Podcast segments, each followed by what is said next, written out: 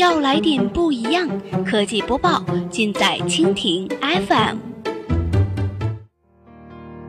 欢迎收听科技天天报，本节目由蜻蜓 FM 独家制作播出。收听更多内容，敬请收藏订阅本节目或持续关注蜻蜓 FM 科技频道。今天的科技天天报，我们来关注网约车舆情危机为何难消。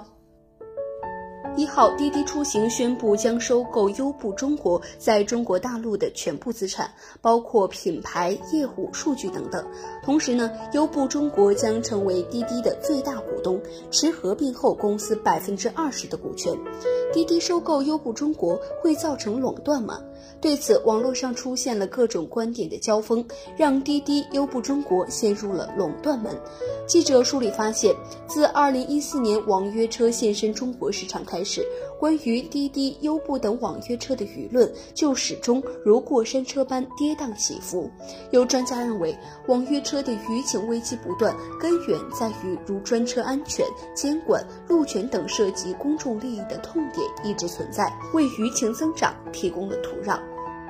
网约车合法的消息发布后数日，中国网约车市场的两大龙头滴滴和优步中国就宣布合并。截止七号十二时，滴滴、优步中国联姻的相关新闻达到了五十九万余篇。中情舆情监测室日前一份的调查数据显示，超六成网友担心滴滴和优步中国合并会引起乘车价格上涨，呼吁政府相关部门加强监管，避免网约车行业形成寡头垄断。该调查数据同时显示，超过一成的网友吐槽自己乘坐滴滴、优步时的不愉快经历，还有少数网友重视合并后的滴滴、优步的服务质量是否会提升，关心以后打车会不会更容易等问题。而在网友之外，各方表态亦使此次的舆情事件日益错综复杂。商务部发言人沈丹阳二号表示。商务部目前尚未收到滴滴和优步中国相关交易的经营者集中申报。按照反垄断法和经营者集中申报的标准规定，未申报的不得实施合并。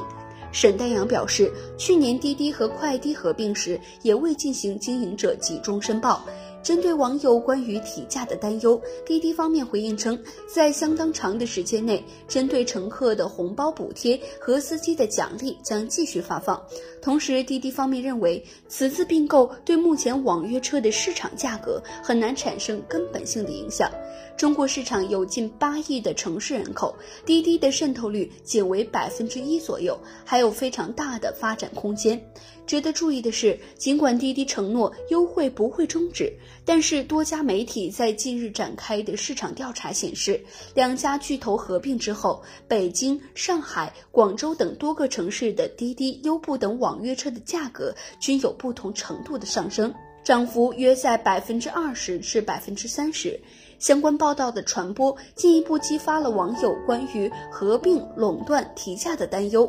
自二零一四年，滴滴、优步等网约车的兴起，为市民的出行提供了新的选择，但是相关争议始终不断。为何网约车总在挨骂？仅近三个月，除了垄断门外，涉及网约车的负面舆情事件较大的就有两起。五月二号晚，深圳一名二十四岁的女教师搭乘滴滴顺风车回校，在途中遭遇司机劫杀。七月十二号，广州一名女大学生因给滴滴司机差评遭到报复，个人电话、头像等信息被挂到黄色网站。劫杀门、报复门、垄断门，数月之内，网约车遭遇舆论三重门。有评论指出，透视网约车舆情危机的事件频发现象的背后，可以看到沮丧的出租车车主。承担着潜在风险的乘客，口风谨慎的交通部门，汹汹而至的竞争对手，各方力量均形成压力云，引发了一次次的舆情事件。网约车面临众多的舆情压力源，使得这幅舆情棋谱日益复杂化。